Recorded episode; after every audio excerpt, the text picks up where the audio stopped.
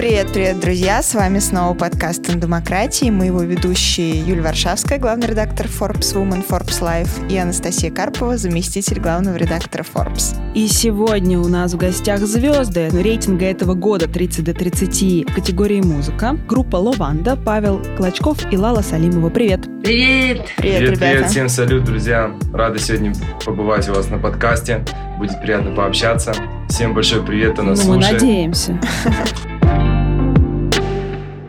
А, разговаривать мы будем про ваш тандем, про ваш творческий тандем. И первый вопрос у нас всегда задает Анастасия, собственно, повелительница рейтинга 30 до 30. Мой такой традиционный вопрос, который я задаю всем нашим гостям. Расскажите, пожалуйста, как вообще случился ваш тандем, как и где вы познакомились? Отличный вопрос. Путь был очень длинный. Мы очень давно-давно уже сотрудничаем. Но как проект наша группа «Лаванда» начала свою, свой, свой путь в 2016 году.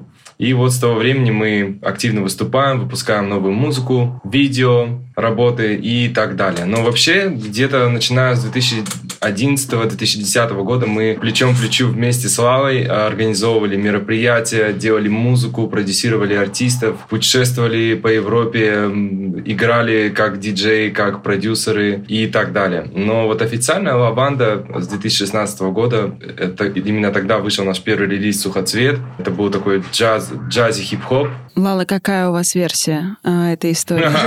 У меня на самом деле такая же версия. Просто по моим личным ощущениям, а, мы переехали в Москву в 2018 году и э, начали как-то... Ну, вот у меня на самом деле какой-то взгляд на лаванду, на то, что мы делаем, как-то переродился. И э, ощущение, Паша э, прав, что мы с 2016 года начали, но у меня такие личные ощущения, что в 2018 году пришло какое-то четкое понимание музыки, того, кто мы, что мы делаем. И э, вот. Вы оба из Екатеринбурга. Да. А, этот город славится тем, что там зарождалось много классной музыки и культуры. Расскажите, пожалуйста, как бы вот из чего вы появились оба, да? То есть какое у вас было окружение, чем вы занимались там и почему почва была такая, что оттуда могли вырастать музыканты, которые в итоге попадали в такие рейтинги Forbes?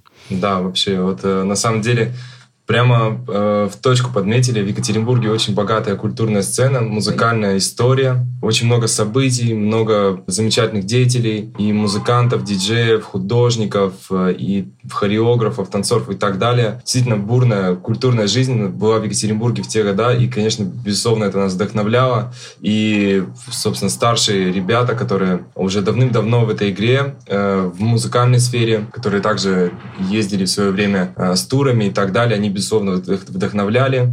Э, мы общались, э, давали какой-то пример и, ну, как-то мотивировали на то, чтобы мы реализовывали себя. Ну, в общем-то, это на самом деле без каких-либо советов происходило. Это именно сам воодушевляешься и набираешься сил на какие-то новые проекты, на новые эксперименты и так далее. Вот таким образом мы действительно много пробовали себя и в организации мероприятий, и в написании музыки, продюсировании, диджеинге. То есть действительно благодаря тому, что в нашем городе царила такая атмосфера, было много событий. И что самое важное, люди поддерживали друг друга в комьюнити. То есть э, все часто общались, э, встречались, обсуждали и так далее. Вау. Да, я полностью согласна. На самом деле Екатеринбург очень такой, вроде бы не центральный город, но при этом а, присутствовала какая-то такая легкость. То есть по вечерам у реки люди могли танцевать латинские танцы, рядом люди катались на скейте. В общем, мне очень нравилось, что он так, город у нас всегда был очень разным и а, культурно богатым. Мне кажется, это действительно очень сильно повлияло на нас а, и в плане музыки, и в плане всего, что мы делаем. Да, и мы считаем, что вот эта школа, школа Екатеринбурга, которая нас закаляла, она нам просто сформировала нас, можно сказать так, потому что наше позиционирование, наше выступление, то, как мы ведем себя на сцене, как мы справляемся с трудностями, задачами, которые происходят внезапно, да, допустим, что-то произошло, пропал звук там, Да, э, пропал еще звук что-то. на сцене. Да, мы никогда не растеряемся, потому что именно вот эта закалка а, нашего родного города и наших тех мероприятий, в которых мы участвовали там, и джемили, было много джем-сейшенов, да, когда ты поешь не свои песни, а когда под уже музыкантов или какой-то инструментал, все просто дружно как бы поддерживают джем, читают, поют, и все вот в реальном времени в такой джазовой импровизации создается. И вот это действительно нам дало очень-очень большую школу. Прям Нью-Йорк какой-то, а не- а Уральская не Екатеринбург. Да, это уральский Нью-Йорк. Екатеринбург. 1947 год. Вена оправляется от последствий разрушительной Второй мировой войны. Но жизнь продолжается, а человечество на протяжении всей своей истории сопровождала музыка. И технологии звука никогда не стояли на месте. Но вернемся в Вену. Вручную в австрийской столице пятеро рабочих собирают первые микрофоны AKG. В течение считанных месяцев после основания одноименной компании ее устройства появляются на радиостанциях, в театрах и даже в джаз-клубах. Всего через несколько лет, в 50-х, AKG совершает прорыв в мире звука тех лет. Первый в мире конденсаторный микрофон с высочайшим качеством записи. Именно его будут использовать на BBC. Микрофоны AKG даже вошли в историю. В 70-х они появляются на специальной серии британских почтовых марок, посвященных 50-летию Национальной вещательной корпорации. Вот для тех, кто никогда не слышал ваше выступление и не был на нашей вечеринке 30 до 30, расскажите, пожалуйста, какую вы делаете музыку и как вы пришли вот к тому, что вы делаете сейчас? Потому что, насколько я знаю, у вас такой был творческий поиск и путь. Ну, на самом деле, у нас все просто, и мы уверенно стоим на ногах и знаем, что мы делаем это хип-хоп, э, соул, джази музыка. То, с чего мы начали, мы это продолжаем, но она очень обогащается, и мы ее насыщаем разными-разными жанрами, разными экспериментами. Но это все берется из того, что мы сами любим, что мы сами слушаем. То есть Да. вот это э, соул, джаз и хип-хоп, R&B, это на самом деле все вокруг этого, этого жанра, так скажем. И последний наш релиз, не сказать, что это был поиск себя, это, это, это и есть мы, та музыка, которую мы уже длительное время исполняем и делаем. Просто мы углубились еще, еще дальше и попробовали сделать какие-то более такие серьезные аранжировки, серьезные песни в плане того, что использовали больше инструментов и больше традиционных каких-то босса-новы, латины, джаза, Да. а, нежели каких-то современных и всем понятных ритмов. Да, на самом деле, когда мы говорим про жанры, это не то, чтобы мы сидим такие, и так, надо вот этот жанр, и еще добавить вот это, вот это, вот это. То есть это все происходит совершенно не то, чтобы даже спонтанно, мы доверяемся своим чувствам. И мы понимаем и чувствуем, что здесь хотелось бы вот это услышать. И мы начинаем добавлять, экспериментировать. Какие-то вещи совершенно случайно получаются. Но мы позволяем им быть тоже. И э, то, как меняются наши релизы, то следующий релиз будет совершенно другим, уже не похожим на тепло, на последний наш релиз. Это какие-то наши чувства и какой-то, зна- знаете, как будто бы это момент нашей жизни. Есть момент, это как делать фотографию и запечатлить ее надолго. То есть музыка, она как, как и фрагмент видео или фото, она записывает какие-то чувства, записывает время. Понимаете? Да. Да. Вот. Фотокадры, в общем, которые действительно фиксируют наши чувства на тот момент и наше видение. Но, но в общем-то, мы всегда остаемся на своем, и нет такого, что мы сильно поменяли вектор, ушли в какой-то там другой совершенно жанр или что-то такое. Действительно, все, все потихоньку и помаленьку. И мы- вот я единственное хочу добавить про путь. Это правда, то есть есть как был какой-то долгий путь наш, как артистов, просто как понимание, кто мы, что мы делаем и так далее. И самое приятное в этом всем э, понимание того, что нет рамок. То есть ты себя не э, зажимаешь в рамки, ты свободен в том, что ты делаешь. Максимально искренне. Это, и это, это вообще самое высшее чувство в творчестве, если честно.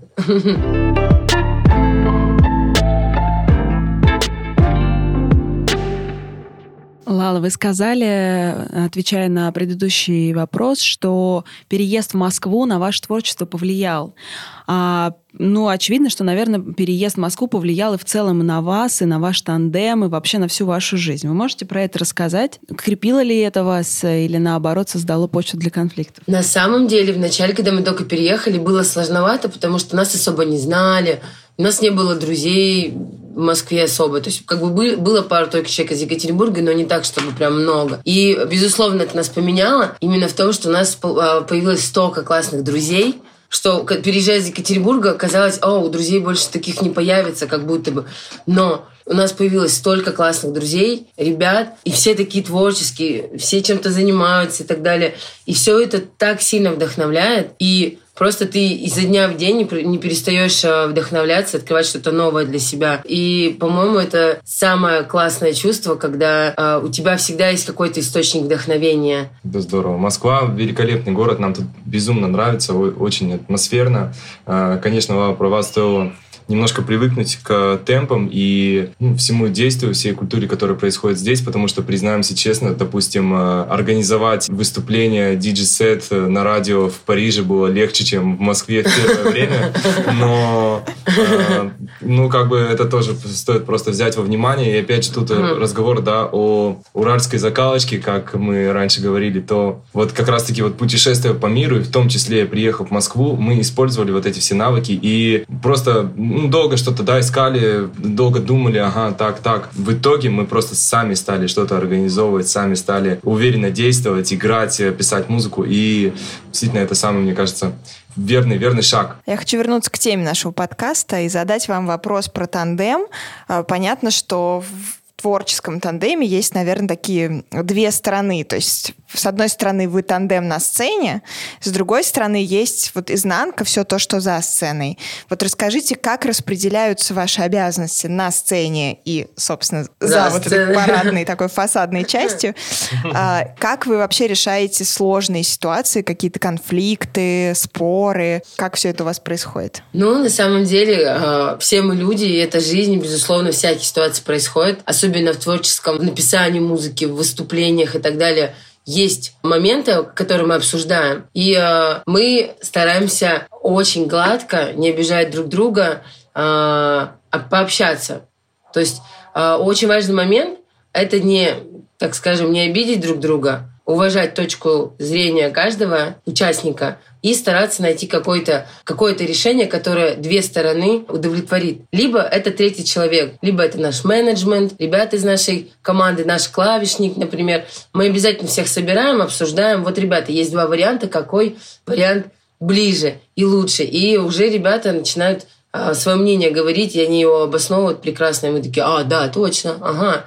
И мы приходим уже какому-то общему моменту. Да, на самом деле действительно так и есть. И мы стали обсуждать часто, то есть проговаривать моменты. Хотя я вообще не такой человек. Я люблю все, знаете, как бы ничего не говорить. Я такой, ничего не сделал, обсуждать. Все, все, все Но на самом деле это действительно помогает. То есть проговаривать даже какие-то элементарные вещи, которые тебе были некомфортны или еще что-то. Ну, какие-то просто, то есть действительно устно обговорить, обсудить это, и на душе станет легче. И тем самым вы действительно вырастите, сделаете следующий шаг, и к этой ошибке больше не вернетесь. Не всегда, конечно, безусловно, это приятно, да, допустим, э, слушать про свои ошибки, про свои, которые ты и так сам знаешь, но тебе сложно их принять, но таковы на самом деле отношения, отношения дружеские, отношения музыкальные, деловые, дуэты и так далее, и на самом деле в этом и есть рост, то есть, да, ну, рост не всегда с улыбочкой на лице, как говорится, но э, вот пройдя через это, действительно становишься сильнее, становишься более профессиональнее, и стоит каждую деталь, даже самую маленькую, принимать во внимание. Yeah. Ну, а так, конечно, действительно, два человека — это непростая ситуация, потому что, грубо говоря, есть три судьи, да, вот мы недавно на этот счет говорили, что вот если, если на, на соревнованиях три судьи, потому что если один выбирает право, другой лево, идет разногласие, третий человек все-таки помогает выбрать какой-то вектор. Вот и мы также стали, да, тоже поступать, и наши ребята, Easy Fresh, наш менеджмент, ну, просто нас безумно, безумно нам помогают и вдохновляют с какими-то вопросами и трудностями, а у нас их в последнее время даже и не возникает, потому потому что мы командно все обсуждаем. Да, мы двигаемся одной командой, это так прекрасно. Да, и без каких-либо, то есть вот именно в рабочем нашем процессе каких-то конфликтов не возникает, потому что э, мы действительно все обсуждаем, и каждый друг друга слышит и, в общем-то, доверяет. Ну и вот э, если про выступление, например, даже говорить, всякое бывает. Бывает, что-то там произошло там либо со звуком, а, а так как мы выступаем вдвоем, Паша еще отвечает за звук, там на машинке, там эффект и так далее, то есть он все это нажимает. Бывает такой момент, что где-то там что-то не вовремя нажалась, или кто-то из нас там по тексту чуть-чуть там съехал или что-то там. И классно, что мы а, друг друга поддерживаем. Да нет, бывает периодически. Не, всегда, но редко оно бывает. И классно, что мы на сцене начинаем друг друга поддерживать.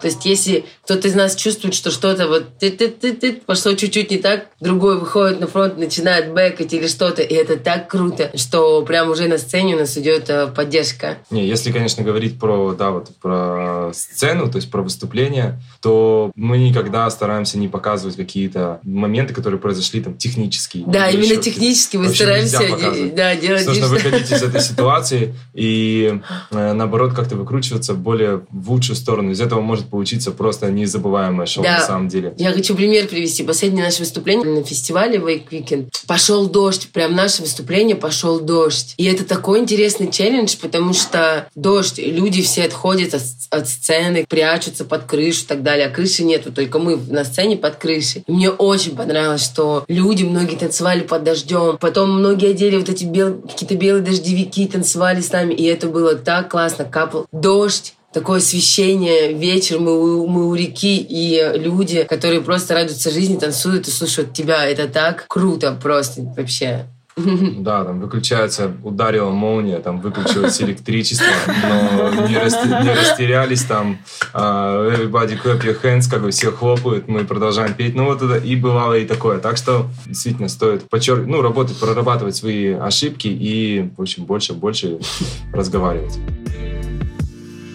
что связывает Московскую Олимпиаду 80 с Фрэнком Синатрой, а Роджера Уитакера и космический эксперимент «Аудиомир» на космической станции, технология AKG. Именно их использовали на Олимпиаде. Именно этой техникой пользовались американские и британские исполнители. Именно их применяли во время эксперимента по изучению слуха человека в условиях отсутствия гравитации. Может показаться, что AKG всегда выпускали только профессиональную и даже специфическую технику, но марка развивалась развивалась разнонаправленно. С одной стороны, ее инженеры создавали новые технологии, например, системы меньше мизинца для кино, телевидения, театров и концертных выступлений. С другой стороны, бренд выпускал высококачественные микрофоны и наушники для домашних студий, начинающих музыкантов и даже для караоке.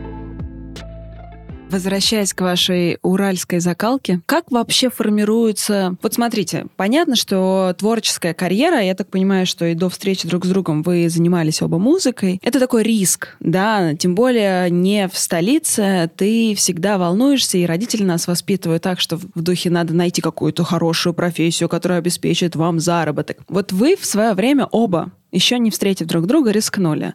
Вы можете объяснить, почему? Ну, на самом деле, когда я начала заниматься, ощущение того, что я могу на этом зарабатывать или что-то еще вообще не было. То есть я даже не задумывалась о том, что э, это может быть как ремесло, то есть приносить какой-то доход и что-то еще. Ну, то есть я, я к этому относилась исключительно как творчеству. Мы просто писали музыку, и первый наш релиз, который мы выпустили как «Лаванда», мы его просто залили ВКонтакте, он там уже разошелся каким-то образом, и нас начали приглашать а, выступать по городам России, но там где-то бесплатно, где-то за минимальную какую-то денежку. Вот, и это был у нас такой микротур первый. Поехали, как-то это, это было интересно, что нас зовут другие города, посмотреть другие города, пообщаться с другими людьми. И э, вот момент риска и так далее, вот с переездом в Москву я вот понимала, что либо надо ставить все, либо надо как бы и, и работать, и вложиться максимально в релиз. Это был релиз «Градиент». Первый релиз, который мы пустили после того, как приехали в Москву. И не зря мы это сделали. После этого релиза как-то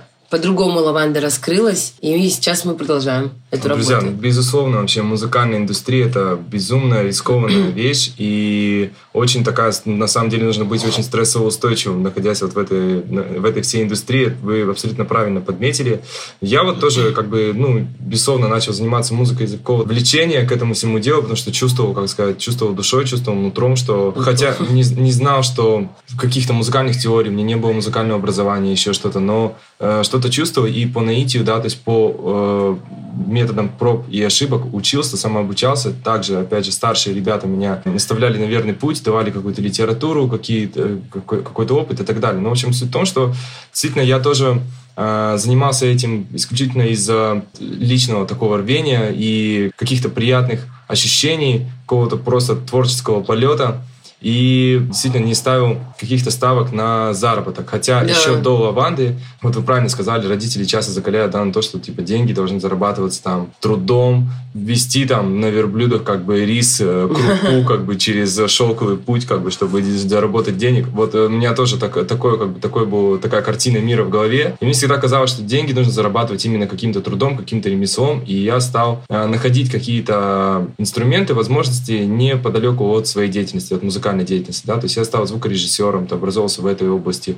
э, кинозвукорежиссером, там какие-то ролики э, дизайнил и так далее, на концертах, на фестивалях, ну, я стал очень много работать в этом плане и озвучивал большие там всякие там религиозные мероприятия, всякие тоже были, там радио, еще что-то. Ну, то есть все, что было рядышком с музыкальной индустрией, и основывался только на это. То есть я действительно думал, что только этим я могу заработать, а то, что я делал свои проекты и продюсировал артистов, кстати, вот до «Лаванды» я в основном, основная моя деятельность была это продюсирование артистов. И были очень хорошие, большие имена, на самом деле. Мне очень повезло поработать с ребятами на тот момент, которые были вообще достаточно на пике хип-хоп индустрии, но признаюсь честно, что особо никаких денег я с этого не зарабатывал, несмотря на то, что мы уже съездили вместе в туры, там, Москва, Питер, Минск, Украина, но деньги были небольшие. Где-то на подсознании действительно у меня была вот это вот отцовское слово о том, что нужно чем-то заниматься вот таким вот рукодельным, чтобы зарабатывать денежку. А сейчас могу сказать, что действительно дело очень рискованное, и тем ребятам, которые сейчас только-только начинают свой проект или пытаются вывести свой проект из андеграундной рубрики, так скажем, в коммерческую. В общем, это очень, да, действительно тон, тонкая нитка. Не у всех далеко всегда это получается. Большая работа на самом деле. И долгие годы, и терпеливость нужно да. иметь, чтобы выйти на уровень заработка в своей музыкальной деятельности. А у меня вот родился вопрос, а почему, собственно, лаванда? Откуда вообще родилось это название? Вы его вместе придумывали или кто-то один из вас, может быть? Э, на самом деле, меня зовут Лала, а у Паши никнейм Ванда. Вандер Кей. Ванда. И получилось Лала Ванда. И вместе мы Лала и Ванда. Просто мы... А, Прям Марвел какой-то. Да, просто мы специально сделали ошибку через О, Лованда, и сделали корень любовь, как love. Получилось а, Лованда. Вот, ла лаванда. И очень часто, на самом деле, на концертах мы даже говорили ла лаванда, ла лаванда. Да, мы вовсе не любители горной лаванды и э, лавандового цвета, как бы, но... Да мы э, уже так... спели тут все. А, да, уже До было, вашего да? прихода, конечно, конечно. Отлично, кстати, ну часто нас вообще с этим Мы же старушки. Но на самом деле, мне кажется, что это название супер круто воспринимается э, нерусскоязычными людьми, Э, ну, они так что... смешно, кстати, выговаривали. Лованда, лованда, вот так вот. Да-да-да. И я, собственно, хотела спросить про ваш выход э, за границу. Мне кажется, вот мое такое личное дилетантское мнение, что очень мало российских исполнителей могут похвастаться успешной какой-то историей э, в других странах. Мне лично, честно говоря, группа Тату сейчас приходит на ум. Ну, еще был Антон Севидов со своей Теслой и буквально еще, наверное, пару редких удач, ну и все. А вы сейчас э, в основном выступаете за рубежом, да, ну, много выступаете за рубежом. Вот расскажите, как вообще получилось так, что вы вышли на зарубежные рынки? Я сейчас говорю, как, как будто бы какой-то стартап. Э, э, это была цель или так как-то просто случайно получилось? Э, на самом деле, вот э, сейчас мы, конечно, гастролируем гораздо меньше из-за связи со всей ситуацией. Давно уже не были в Европе, не гастролировали. Очень любим, э, обожаем вообще путешествовать по городам и выступать на фестивалях в Европе. У нас очень-очень много там друзей и вообще приятных воспоминаний осталось от наших туров по Европе. Конечно, это было личное желание в том числе, потому что, опять же, повторюсь, мы сильно развивались как э, именно продюсеры и Лава как диджей, поэтому, э, ну, и та музыка, которую мы играли, которую мы производили, да, которую мы создавали, она, ну, в основном, конечно, ценилась больше в Европе, то есть такие моменты, как future beats, какая-то soul-музыка, soulful house и так далее. В России еще не так совершенно была распространена, особенно в те года, это там 2015 год, 2014. Конечно, мы сами, первые попытки, это были сам, самостоятельные самостоятельные попытки. Первая наша вылазка была это в Милан. Мы на самом деле там очень долго и жили, и у Лалы был агент Альберто, впоследствии чего, признать честно, в основном мы играли э, диджей-сеты, да, то есть как таковых live-шоу было немного, потому что сложно было на самом деле вот э, нашему партнеру куда-то действительно продать, наше выступление, потому что оно на русском языке, в Италии ему было сложно. Мы говорим на английском, да, между треков, Лала превосходно говорит на английском, я так поки-поки как бы, вот, но сами треки мы исполняли на русском. И очень долго как-то все так медленно-медленно тянулось, не получалось делать какие-то выступления. И вот первое выступление у нас было в Риме. И после того момента мы поняли, что нам не стоит делать программу на английском языке. Нам стоит продолжать делать это на русском, потому что людям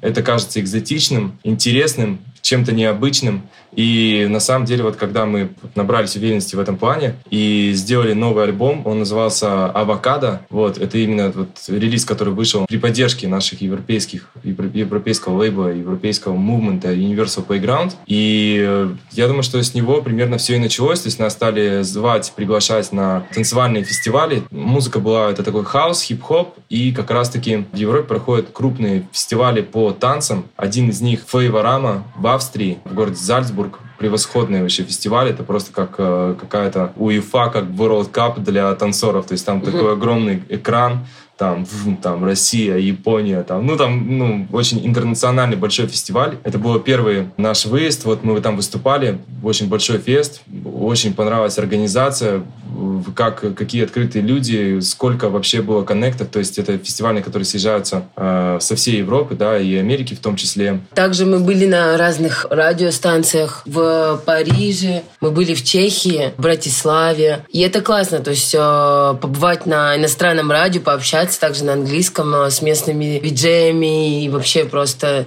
приобрести такой опыт. Это прям вообще было супер. Да, то действительно началось все так, что вот я вот сейчас вспоминаю, что вот мы пришли на радио стейшн, как бы Лава играла сет, и вот потихоньку мы действительно как продюсеры, как диджеи начали свою э, выступать в Европе, но последствия наша музыка тоже стала актуальна, и людям она понравилась, их заинтересовала, и мы стали выступать на фестивалях.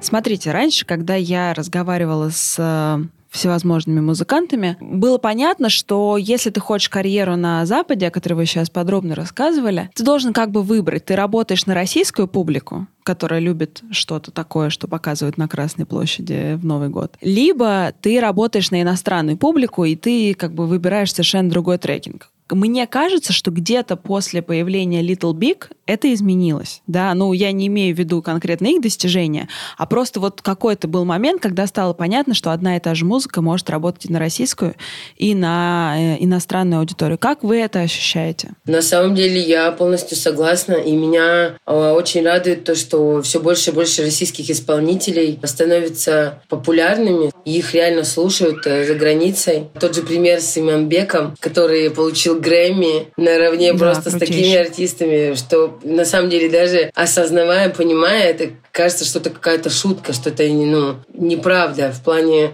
это настолько необычно, настолько круто, что даже в голове не укладывается. Ну, на самом деле, да, это то, о чем вот мы говорили. И мне кажется, самобытность и какая-то, какое-то этническое тоже происхождение очень влияет на интерес людей к этому продукту. То есть, вот, допустим, если делать что-то трендовое, вот мы часто размышляем на эту тему, что многие артисты стараются сделать э, что-то еще разок, как говорится, да, сделать э, копию каких-то трендов, каких-то хитов, которые уже существуют. То есть, допустим, выходит там, не знаю, Дрейк, да, новый, Kanye West, окей, сейчас выйдет новый альбом, и кто-то попробует сделать примерно тот же самый стиль, что он, например. Но он его уже создал, и как бы второго, второго, второго делать смысла не имеет. Поэтому мне кажется, что именно уникальность артиста, уникальность продукта есть э, показатель вовлеченности как бы аудитории, в том числе и э, на европейском рынке. Мне кажется, что можно продолжать делать музыку даже на русском и на других языках, там, да, еще интереснее даже будет, если сделать там на тюркском, да, каком-то языке, например, если ребята делают... Мы недавно просто видели такой пример. Ребята из Турции,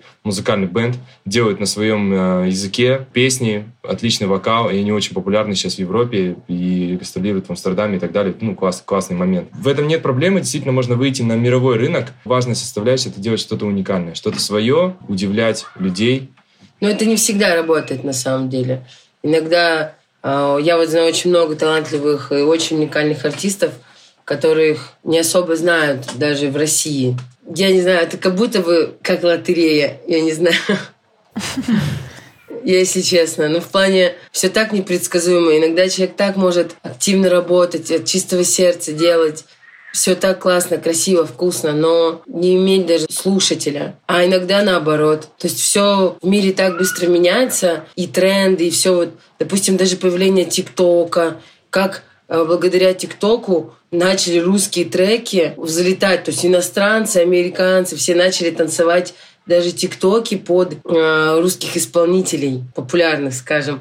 И даже мы вот недавно ездили в Турцию, идем по улице, какой-то сидит ямаец и сидит, слушает популярный отрывок из ТикТока там на русском, и мы думаем, что? Я просто удивлена настолько, что думаю, окей. Мне кажется, еще дальше, то есть э, еще больше, и э, российские исполнители, все больше и больше российских исполнителей будут достаточно популярными в Европе, на Западе, везде вообще. Ну, у меня вот есть еще другой пример. Я не особо разбираюсь, конечно, в ТикТоке и вот во всей этой методике, но э, есть другой момент. Недавно сравнивал статистику, да, э, вот мы смотрели русских исполнителей и продюсеров, русских битмейкеров. Вот сейчас очень актуальна музыка, это chill-хоп, да, low-fi beats, то есть такая спокойная, знаете, вот есть на YouTube круглосуточное радио, там, beats to study и всякое такое, типа такой бэкграунд. Музыка очень спокойная. Но, в общем, суть в том, что сейчас инструментальная музыка тоже выходит вперед и очень Э, любят и слушают э, на рынке в Америке и в Азии. И недавно я сравнивал как раз, вот есть русские ребята, назову даже это имя, вот Бура из э, города Москва, наш друг, на самом деле прекрасный продюсер, недавно выпустил свой альбом, и у них просто феноменальные какие-то прослушивания на Spotify. Причем ребята делают довольно андеграундный, да, как бы звук, то есть у них нет такого там какого-то промо-контента, там план какой-то, тет-тет, фотосессии, там еще что-то там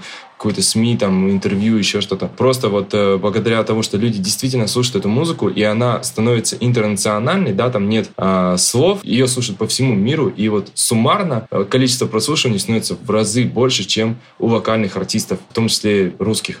А как вы считаете, насколько пандемия вообще э, повлияла на музыкальный рынок, в том числе и в Европе? Поскольку я обычно пишу про предпринимателей, общаюсь с предпринимателями, вообще э, есть ощущение во многих отраслях, что пандемия немножко стерла границы, несмотря на то, что вот вы, как вы заметили, нет выступлений в Европе, но все равно кажется, что люди больше стали общаться в онлайне, выступать в онлайне, и это немножко облегчает, скажем так, выходы на международные рынки. Чувствуете ли вы это? Или, может быть, наоборот, у вас есть ощущение, что все закрылось? Ну да, я на самом деле согласен. Вот именно, что касается России, это отдельный вопрос, да. Что касается именно Европы, как пример, то действительно ребята стали более открыты и вообще очень много, на самом деле, вот в момент этих пандемий очень много случилось коннектов просто по интернету с ребятами, которых я сам слушаю, которых сам люблю. Вот мы с Славой там собираем пластинки, да, да. и вот эти ребята, они просто без проблем могут выйти на связь, общаться, им интересно, что,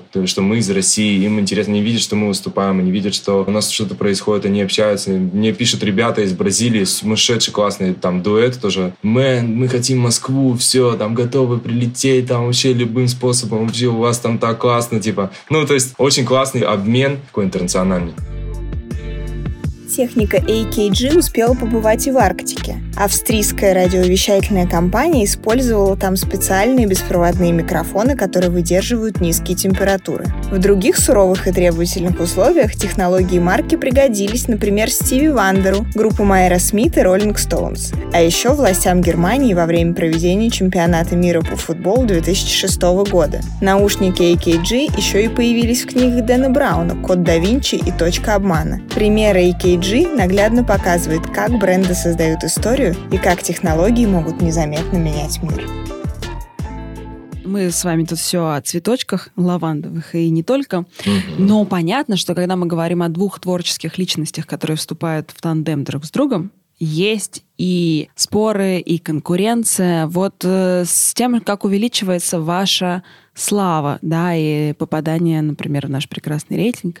А, как меняются ваши отношения, и были ли у вас моменты кризиса, и есть ли у вас конкуренция друг с другом? Блин, вот что классно, у нас нет конкуренции друг с другом. Есть только поддержка. Не знаю, мы как-то наравне всегда как-то на гармонии, я не знаю, именно в работе. Но кризисы, я не знаю, кризис ли это, например, то чувство, когда какие-то внутренние ощущения чуть-чуть меняются, и ты чувствуешь, что твоя музыка не так интересна, например, что начинаешь сравнивать себя с кем-то и думаешь, о, у меня не столько прослушивания, у меня не столько всего, у меня не столько того, и начинаешь критично к себе относиться и думать о том, что, ой, это все так ничтожно, и по сравнению с другими, да, например, исполнителями какими-нибудь, и э, моя музыка, наверное, никому не нужна. Вот, вот может, это кризис, а может, нет. У меня бывало такое, что я в каком-то моменте начинала сомневаться, а может, людям не нужна моя музыка. Вот Вот были какие-то такие моменты, но они, слава богу, быстро заканчивались. Буквально э, уже в этот же вечер что-нибудь происходило, и приходил ответ ко мне. Кто-нибудь, допустим, написал нам, что «Ребята, ваша музыка мне так помогла». Там, что это удивительно мистическим образом происходило. Именно в момент, когда у меня происходили сомнения,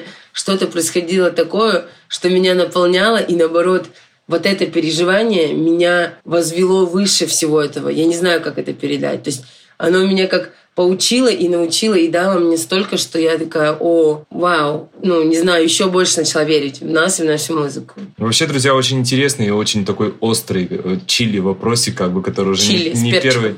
Если говорить честно, по прогрессу нашего проекта, по какой-то карьерному росту, так скажем, работать над проектом становится сложнее. Это сто процентов. То есть ну, нет такого, что мы уже просто наклепали каких-то треков, э, демок, э, наимпровизировали, выступали, там вы, выбежали на сцену, там в себе удовольствие. Конечно, такого уже становится меньше. И масштаб работы, и э, серьезность, и вовлеченность в проект, и масштаб команды становится больше. Ну, нужно быть более сконцентрированным, сфокусированным, ответственным и успевать все делать вовремя. Это труд, на самом деле, в который нужно вкладывать много-много времени, всего себя. У этого нет графика. Понедельник, вторник, среда. Это каждый день 24 на 7, утро, ночь. Всегда ты в этом погружен и так далее. Вот вчера, допустим, писали вокал. Мы так и не записали его, потому что нужно действительно все согласовать. Там, текст, чтобы всем понравилось. Чтобы, чтобы да, все не то, чтобы согласовывать, музыке, там, нужно, чтобы... чтобы да, чтобы текст до конца как-то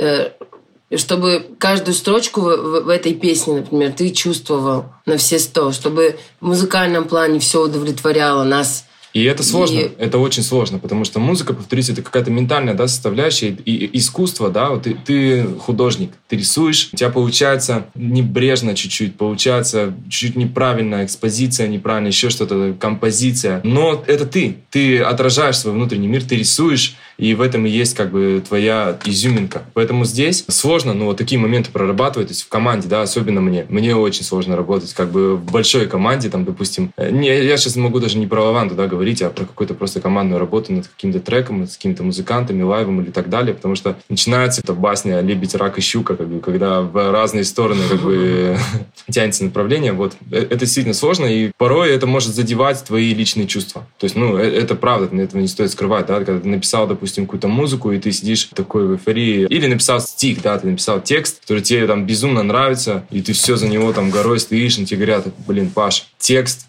ну реально, надо менять. Ты такой, нет, я не буду менять. Это я, это, это мое отражение моего внутреннего мира. Вы не понимаете, я художник. Но если ты прислушаешься к своим ребятам, прислушаешься к своей команде и сделаешь все-таки коллективно, да, вы примете решение, я считаю, что эта работа будет э, более широким охватом, потому что работает несколько людей, целая команда. Да дело даже не в охвате, мне кажется. Далее. Дело в том, что ну, и, ну, ты поняла, что. всех участников команды, допустим, даже если говорить о проекте «Лаванда», есть два участника основных, да, то есть я и Паша.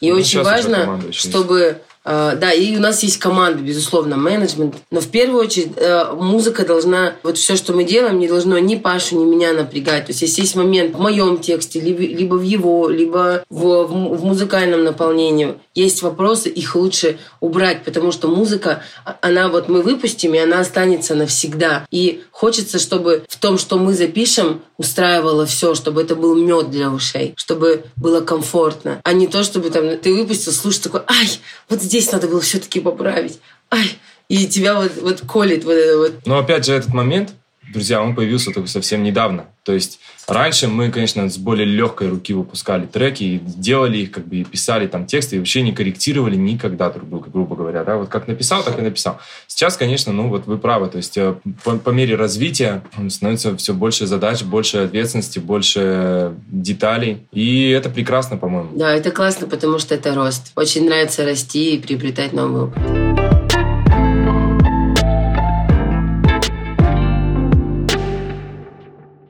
Я, наверное, тоже последний вопрос от себя задам. У меня здесь шкурный интерес.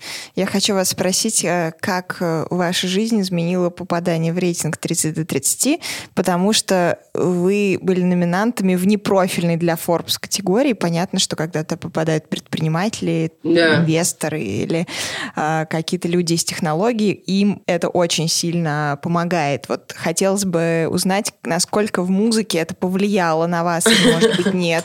И у меня был э, прямой эфир в Инстаграме в нашем 30 до 30 с Катей Муромцевой, с художником, и она мне сказала, ты знаешь, никак не повлияло на меня, и я вообще узнала об этом через три месяца, мне там кто-то из моих э, знакомых кинул ссылку. Вот как это было в вашем случае? На самом деле, конечно, это удивительно, как бы да. вообще те эмоции, которые мы испытали, когда только мы тоже вот примерно э, как и вот этот художник увидели это все на следующий день просто без каких-либо предупреждений, как бы просто бам, что, что произошло, подождите, ну, в общем, это было удивительно. Мне тогда было очень неожиданно, так приятно. Просто и... невероятно, на самом деле. Конечно, это очень приятно оказаться именно в списке тех людей, которые были в категории музыка, да, то есть не сказать, что это был просто, ну, какой-то там тестовый там вариант или еще что-то там. Реально были люди, которые достойны, которые заслуживают каждой своей номинации, да, в, это, в этой категории, потому что они действительно много работали, они действительно в этом году приложили много усилий, несмотря на все трудности, и список, э, в котором мы оказались,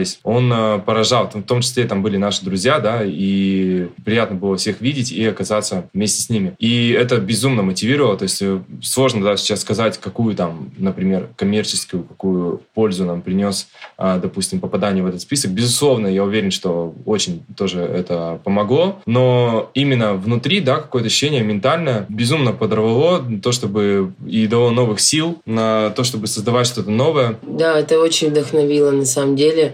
Я думаю, что многие благодаря, например, э, даже этому списку о нас узнали. И кто недавно, допустим, на нас подписан или что я думаю, для них это тоже было приятно, что мы попали и э, номинированы. Вообще это все звучит даже как сказка. Это вообще сказка, на самом деле так и есть, потому что у многих людей а, один из первых э, разов в жизни вот мы испытали в том числе и какую-то критику, непонятно с какого леса как бы пришедшую на, как бы, в нашу сторону. Типа, но, но это тоже бывает, и это тоже, наверное, хорошо, потому что ты понимаешь, что у людей это вызывает какие-то эмоции, какие-то чувства. Может быть, это хорошая эмоция, а он их просто описывает вот в такой вот хмурой краске. Блин, классно. Да, мы вам очень сильно, конечно, за это благодарны. Спасибо. Очень отлично и приятно. Что хочется сказать, что еще вдвойне приятно то, что все это происходило бескорыстно, так скажем. То есть э, вот действительно мы действовали искренне, по зову своего сердца, и вот так вот все и складывается. И это настоящая магия, на самом Путь деле. Путь Божий, да. Настя, ты что, денег с них не взяла? И на этом мы завершаем. Да, а, мы действительно в Forbes э, и сами попали по любви, и других привлекаем в Forbes. Тоже по любви. Тоже по любви. А, это был классный подкаст. У нас были Лала и Паша из Лованда. А, спасибо вам огромное. Спасибо. С вами были Юлия Варшавская, Настя Карпова. Всем пока. Спасибо. Пока-пока. Пока-пока.